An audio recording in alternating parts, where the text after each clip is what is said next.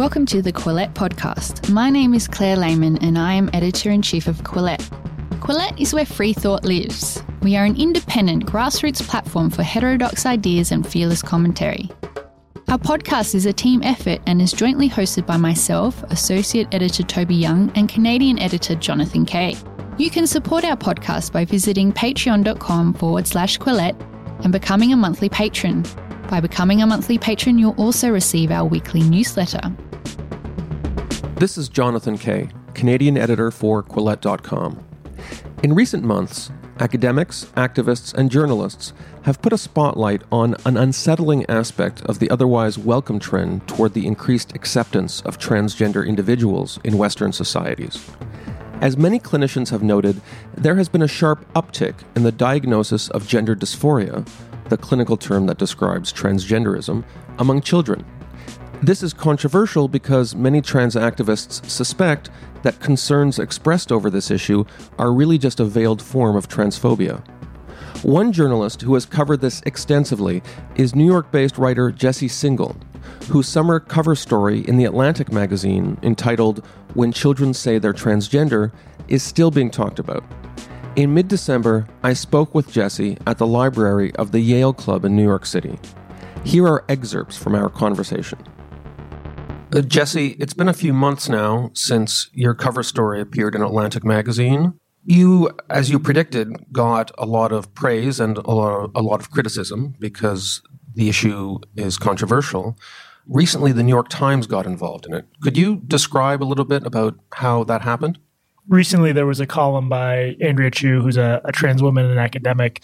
The column was mostly about her decision to get so called bottom surgery and how she unlike many trans people, she did not think this would necessarily make her that much happier or improve her quality of life or alleviate uh, suicidality. She said she had grappled with, but you know, she was asserting her right to to have this surgery anyway, and it was for that reason a controversial column among a lot of people, including a lot of the trans community. It touched on my work in that she basically claimed that I had to take down a position of, of wanting to stand in trans people's way uh, against getting hormones or surgery if a doctor thought that they wouldn't help. In my column, my article in the Atlantic, I had laid out explicitly, or rather explicitly, the opposite position. I had explained how the protocol of so called informed consent was important. And informed consent is simply the, the idea that a trans person, once informed of the potential benefits and potential risks of a given procedure, whether hormones or surgery, they should have the final say about whether to, you know, take that medical treatment. So it was a frustrating example of the opinions I laid out in the article and the positions I laid on the article just sort of being flipped 180 as supposed proof of the of the article's bigotry or wrongheadedness. And you know, this happened in, in a number of different publications. And I, I should be clear that there were plenty of good faith critiques too, but I've just found that it's hard to sort of discuss some of these issues on the merits or based on the actual arguments different people are making. It's just a, a, a very sort of heated area for understandable reasons. And yeah, it, it's made for, for an interesting discussion. If I remember the New York Times article correctly, it was almost sort of a drive by did, you contact New York Times editors after the fact? Yeah, I sent them a quick email just explaining. Well, it wasn't that quick. It was, it was longer than it needed to be, but just you know, politely explaining that my position was flipped on its head 180 degrees and that I, I, viewed it as a misrepresentation. To their credit, they let me write a letter to the editor and they published it quickly. It just, my article was, I think, 13,000 words long, and there are a million good faith critiques one could make of it. One could argue we emphasize the wrong things or put the different stories in the wrong order. It's just, as a writer, you know, what can you do if, if someone just uh, attributes to you an opinion that you don't hold? One of the frustrations I know that a lot of people have about writing about this issue is the the fact that even when you're trying to compartmentalize concerns about, for instance, whether it's it's children or whether it's certain kinds of treatment or whatnot, uh, it sometimes does get lumped in as transphobia or as an attack on the, the existence of transgender people. Uh, has that been a theme of some of the criticism you've received? So again, I just want to emphasize there's plenty of good faith critiques too, and and you know there's a reason where where the less than good faith critiques have been unfortunately more prominent. I'll get specific in this article, I talked to a bunch of clinicians. I talked to a bunch of kids and their parents. I, you know, went around the country, uh, met a bunch of different people. Some of them happily transitioned. Some of them so-called desisters or people who had gender dysphoria but then went away. Some of them detransitioners. And I just sort of reported on the controversy going on within the medical establishment, and there is one. You know, I had named clinicians with very good reputations explaining why they thought there was a controversy and why some of them thought these issues weren't being dealt with in a critical enough way. So if if that's transphobia, if the argument that you know kids looking at medical procedures that could have permanent effects should there should be some sort of process that they should have mental health support and that there should be a real diagnostic process there that is viewed in some quarters as a transphobic opinion and I don't really know what to do with that other than to say that I don't think it is, and that groups like the American Psychological Association and WPATH, which is sort of the main professional organization for clinicians who work with trans people and gender nonconforming people, it's right there in the guidelines that that kids and adolescents are a little bit different and that while gender and gender identity isn't easy for anybody, it's more complicated for people who have a lot of development in front of them. When you talk about guidelines, uh, one of the, the terms that you sometimes hear is affirmative care. The idea of, of affirmation of the stated identity as the guide for how you should deal with a particular patient. Do you see that affirmation model as being in conflict with some of the authorities you just cited? No, I think those authorities all agree that affirming care is best. The problem is affirming care is a pretty vague concept and has different definitions to different people. So, for instance, in my article, I quoted Diane Ehrensaft, who is nobody's idea of a transphobe, as saying she was frustrated that some people view affirming care um, with youth as rubber stamping whatever they want. You say you're trans, let's get you on hormones. In her view, and again, this is someone who's very well regarded by most trans people and by most trans activists. In her view, affirming care in a youth context is a little bit more complicated than that. It involves a little bit more exploration, a little bit more understanding where the kid is coming from and why they want what they want. At the end of the day, I trust that Diane Ehrensaft is not going to let a kid who has gender dysphoria suffer needlessly. She's not going to cut them off from the care they need.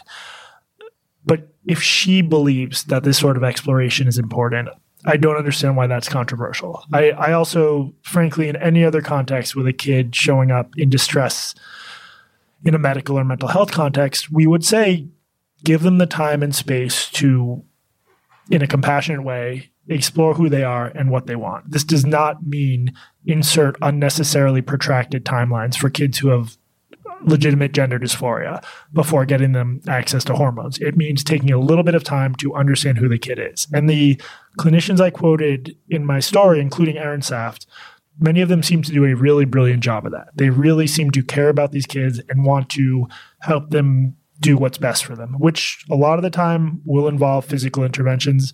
Sometimes it won't. Sometimes you get to know a kid and they come to the conclusion they don't want to go on hormones or they're not trans or both. That doesn't mean that's the norm. It doesn't mean that anyone else isn't really trans. It means that people are complicated. And stripping away the complexity of adolescent development, the complexity of gender identity, the complexity of gender dysphoria will only hurt people in the long run. That's something I've been trying to emphasize over and over and over ever since I first wrote about the subject. It does not help anybody, least of all trans people, to act like this stuff is simple or that exploration in itself is harmful. You mentioned that there there were some good faith and astute critiques of your article that, that you'd encountered. Could you describe some of them? Sure. The article starts with the story of a of a young woman who thought she was trans for a period. It appeared she had gender dysphoria. She was never diagnosed with it formally, and then uh, realized she wasn't. Uh, she might be what you would call a desister.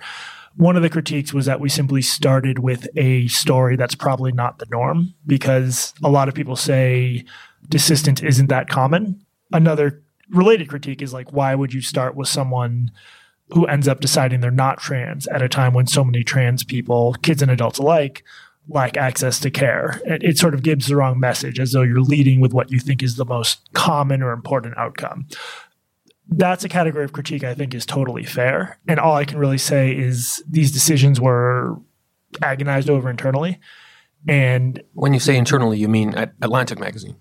Yeah, I mean, a, a piece like that, there's so many different drafts and reads and edits that go into it, and I think at the end of the day, I just disagree that it was improper to put that story first, and I think I noted this on, uh, in just a Medium post I wrote, but anything you move down or move up will require moving something else down, and there's probably no order that wouldn't have annoyed somebody. Now, if someone says it takes a few thousand words to get to all the stuff about how trans people have been, you know, kept from the care they need and the historical difficulties they've had, that's true. And that that's sort of one of the any given structure is going to have certain drawbacks, but all that stuff is there. There's a 750 word section. That's the length of a newspaper column on its own about how trans people have been denied access to care and how that's changing for the better, but how there are still major problems. There's moving quotes from, you know, a woman who's currently a um a clinician in the Bay Area who's herself trans about, you know, 10 years ago she went to an endocrinologist, she knew she was trans and she was just denied access to hormones for no good reason. So those those stories are all in the piece if you look for them. But in a 13,000 word piece, like you're not going to be able to present everything right at the top. Do you think articles like yours are moving the needle on the discussion? And I don't mean to suggest that you're an advocate for any particular clinical approach, but I mean perhaps broadening the the spectrum of views that people are, are exposed to? Or, or do you think there is still something of a taboo, at least in progressive circles, about exploring these issues? I would like to think it's moving the needle a little. I, I, I can say that one clinician in particular who was in my article said that he or she has been hearing from parents regularly since the article ran. This person, I, I, want to be as vague as possible. I don't want to sort of reintroduce them into the conflict, but this person has now gotten a steady stream of parents saying, you know, I, I just want to go someone who will actually treat my kid like a, the complicated little person they are. Like little person sounds condescending, but you know what I mean. In some cases, these are not still little people; they're fourteen or fifteen. But there's a real unmet demand for comprehensive care on this issue, and and the problem is, given the way social media works, and given the way Google works, and given the way activism sometimes works, if you're a parent on the left, you're likely to find yourself in pretty unscientific online settings where you hear things like desistance is a myth. No one would bring up detransition except you know, because of some underlying bigotry, stuff like that. If you're a parent on the right, I think you're likely to find yourself in similarly unscientific places where, for example, people ignore that we don't have a lot of evidence on things like, you know, long-term hormones outcomes. The best evidence we have suggests for people with severe persistent gender dysphoria, hormones make a world of difference. They really help people feel better. And I think it's it's unfortunately become so politicized that people just don't treat this like they would any other medical or mental health issue with, with just a little bit of nuance, a little bit of understanding that a developing person can be very different at age 15 and 13 or 17 and 15. So all of this is a long-winded way of saying I'm seeing some signs the conversation's improving, but there was a pretty fierce backlash to it. And you mentioned that I got some praise for it. That praise was mostly either private and I you know I got a fair amount or from conservative outlets. And and it I don't think it should be the case that only conservative outlets view comprehensive evaluations and mental health care is a good thing. And I also think some of the conservative outlets that praised me had, you know, ulterior motive or not even ulterior motives, explicit motives where they just don't want kids to transition. Before we move on to other subjects, I, I, wanted to ask you just a very practical question for for parents who are listening. And I know you obviously don't present yourself as a clinician; you're a journalist. But from your layperson's perspective, what are the, the resources people would want to start with for a, a neutral take on this. What are the websites that you found responsible and, and neutral in this respect? This this sucks, but I, I there's very few like I could recommend in good faith. I would say this is incredibly self-serving, but I I would say read my article. I would because it, that article it isn't just me. I'm quoting a lot of the most famous clinicians in the field. Read their words, see what they have to say. Read the stuff they've written. There's also one paper in particular that I found really helpful. It's called I think affirmative care expanding the model. So it's a technically an academic paper, but anyone can read it. It's by two of the clinicians I profiled, Scott Leibowitz, Laura Edwards Leeper, and a third co-author whose name I unfortunately forget.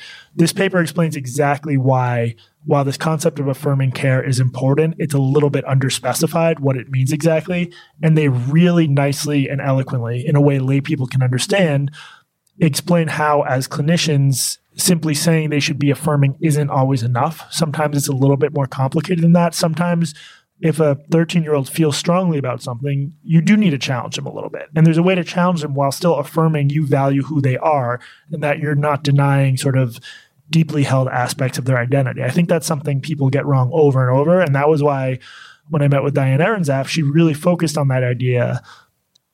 Being an affirming provider does not mean rubber stamping whatever a kid wants. Kids are kids, teenagers are teenagers. So the problem is, I, I don't think a resource like you know the typical um, traditional gay rights outlets are bad. I just I think they're one sided in that they view desistance and detransition as subjects that only bigots would talk about because trans you know genuinely transphobic people have wielded those concepts.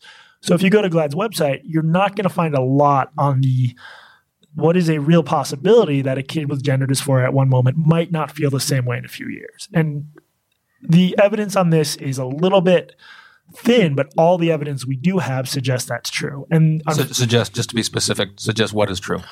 The available evidence suggests that even not just gender nonconforming behavior, not just like you know a little kid putting on a dress, that a boy he may or may not be gender dysphoric. The evidence we have suggests that a significant proportion of kids who have real gender dysphoria down the line it goes away. Now, there's some evidence that the more severe the dysphoria is, the more strongly they feel like the other natal sex, the other gender, the more likely it is that the dysphoria will stick around. But we we don't really have enough data to know what predicts which kids will persist and which will desist. So at the end of the day, you got to give kids a little bit time to explore, and you should not shame them or insist to them they're wrong.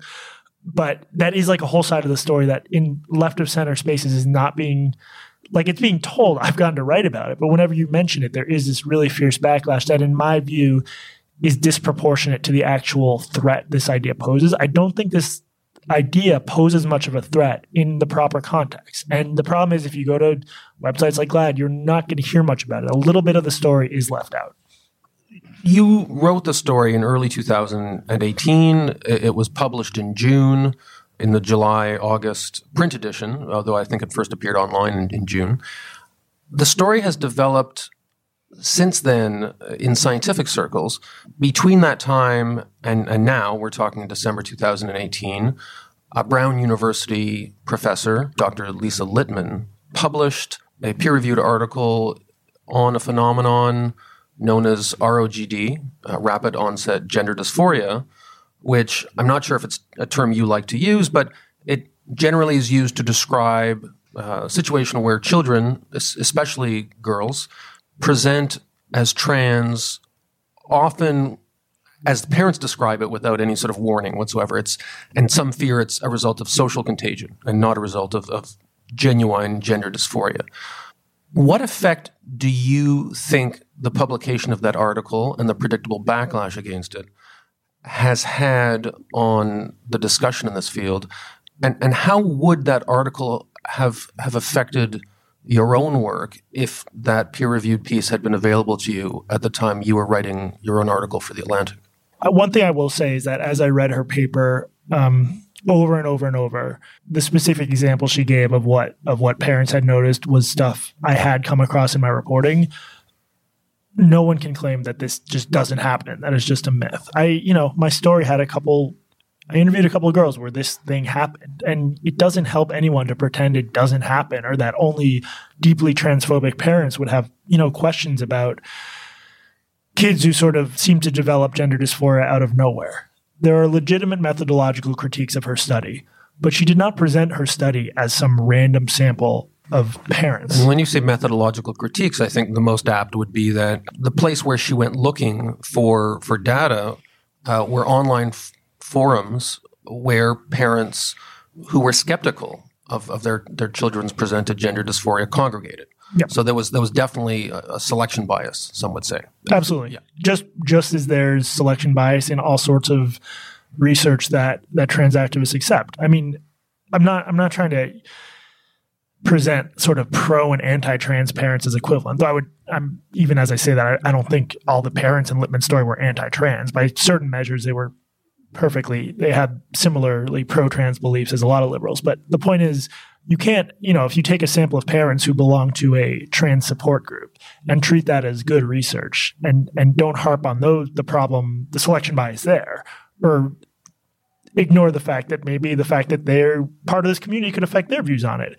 And then say of this other community that's more skeptical of childhood transition, well, we have to throw out that research. That that's you know, that's bullshit because they don't believe that's it was exploratory research. She was taking a phenomenon that some parents believe it happened and tried to find out more about it. I don't think she or anyone presented it as this grand representative survey of what's going on. And and I think the uh, the worst possible uh, takeaway from a study like that would be for parents to assume that because their kids' gender dysphoria seems sudden, they're not really trans or they shouldn't really transition. Because there are, as some critics of the study have pointed out, there are situations where it can seem to come on suddenly, but then it's just there. It's permanent. And the research, this is more another area of limited research, but we've known for a while that there are some cases where a kid gets trauma, traumatized, and then develops um, a different gender identity. And some have speculated that they're they're seeking to disassociate from their former self, and this is a some would say a strategy for for doing that. Yeah, and this comes from again Diane Ehrensaft, who is a you know, I don't want to speak for, you can't speak for the whole trans community, but no one anywhere has accused Diane Ehrensaft of transphobia. In both of her books, she mentions these well known cases. They're pretty anecdotal, but other clinicians I've spoken with too have mentioned them. Um, you know, uh, a little boy will lose his mom in a car crash tragically, and then he will suddenly say he's a girl. And the clinicians I've spoken with said that yes, this happens. Sometimes it's actually permanent. Sometimes like this is just their new identity. Other times it goes away in time. Again, you just you need to be aware of these different possibilities and hold them in your head at the same time as you help kids explore who they are. I just don't want people to, to read the Littman study and then say, oh, well, my kid has RGD, RGD. They couldn't possibly be trans. The clinicians I respect the most who do this work are able to keep all these different possibilities in their head at the same time as they're getting to know a kid. They're able to say, there's a little bit of culture stuff going on. There's a little bit of social stuff going on. There appears to be this little biological kernel here there's a reason gender dysphoria has always been treated as a so-called biopsychosocial condition. It is this complicated thing, fascinating, interesting thing with many different factors, and you need to keep different possibilities in your head. So the critique of Littman's study that it could cause some parents to sort of hone in on this one possibility of ROGD is true. A parent shouldn't do that, but I don't think that means Littman shouldn't do that research. Any any research could be misinterpreted by bad or ignorant actors for a million reasons. So I, Littman's study, I think, is useful, and the stuff she found was stuff I had found in my reporting, and that you know one of my clinicians told me, a trans kid himself told me that social influence was at play. Should we just ignore all these voices? And any journalist who just dips a pinky toe into this world and talks to clinicians will find out this stuff does happen. We don't know how often it happens we shouldn't obviously shouldn't use it as an excuse to prevent genuinely dysphoric kids from transitioning or to sort of police kids in unfair, cruel ways, but it happens. And I think what I'm most trying to push back against is this idea that we should sort of suppress things that appear to be true, but that could be used for bad purposes. There's a way to present these ideas in context so that reasonable people will understand what's going on, but not jump to unwarranted conclusions. Have you spoken in the last few months to Dr. Lisa Littman to compare experiences? I don't think I have in the last few months. I at different points I was going back and forth with her because you know when I was doing my reporting on the story, ROG came up. I I forget. I think it just didn't end up in the piece because it just it seemed too early. She took a different strategy. She I haven't heard much from her since she published her report. She's an academic. You, by contrast, have engaged to a certain extent with your critics. Is is is that a conscious strategy you adopted? My strat, I haven't had a strategy, and I think that's been one of the problems. Is I haven't figured out a good way to do it because it's such a complicated mix of internet trolls and people with genuine concerns and social media warps everything so badly and I, have spent too much time on twitter i think that in instances as was the case with the times and jezebel where someone printed something that was simply false about what i wrote i've gotten better at responding to those just quickly and assertively and saying i didn't say that i'm not going to respond to something i didn't say but I don't I don't have an overall strategy and I'm not sure what the strategy should be. Littman was in a different position than me because she is in many ways more vulnerable because, you know, as a scholar you're facing certain institutional pressures and I don't think she was for all I know told by her department not to respond because if you work for a big institution, As Brown University in this case. Yeah. That's often what, if you know, if you work at a school or a magazine and there's a big controversy afoot, they'll probably tell you to keep quiet.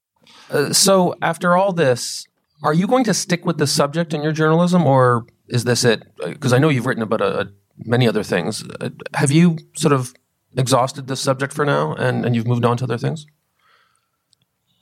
I haven't decided. I, I there's like an annoying, nudgy, contrarian part of me that, to the extent that some of the backlash hasn't reflected what I've actually written, I'm always going to be someone who's going to want to continue going down roads that people say I shouldn't, and and to keep writing about controversial stuff. I will say that there's like the whole reason that there's controversy surrounding me is because I was given like really uh, opportunities I'm lucky to have. I mean, these are stories in New York Magazine and the Atlantic. I can't really complain. I do think that if you write about this in certain way, some people will try to ruin your career and reputation, and that's happened with me. And it's just something you need to keep in mind as you're trying to balance like what to write about. Well, this isn't speculative. When you mention New York Magazine, you wrote uh, a piece a few years ago about Dr. Ken Zucker, who was thrown under the bus by a clinic in Toronto on, on very dubious pretexts. And despite the fact no Canadian media outlet came to his defense, you wrote a rather definitive piece in an American outlet, New York Magazine, which essentially catalyzed the movement to vindicate him. And since that time, he's received an enormous legal cash settlement from uh, the clinic that ousted him. But for a few years, Dr. Zucker went through hell. And, and is, is he someone you've spoken to since then? Or do you regard his story as a cautionary tale for your own career? Yeah, I mean, I, have spoken to him a little bit off uh, just via email and stuff. I've never met him. I don't think his reputation has been rehabilitated. I think there's still, you know, his name is still has a bit of a satanic tinge to him among certain people. And you need to sort of separate like the reasons they were upset with him fundamentally have to do with like a long history of, of trans and gender nonconforming people being treated terribly. You need to recognize that.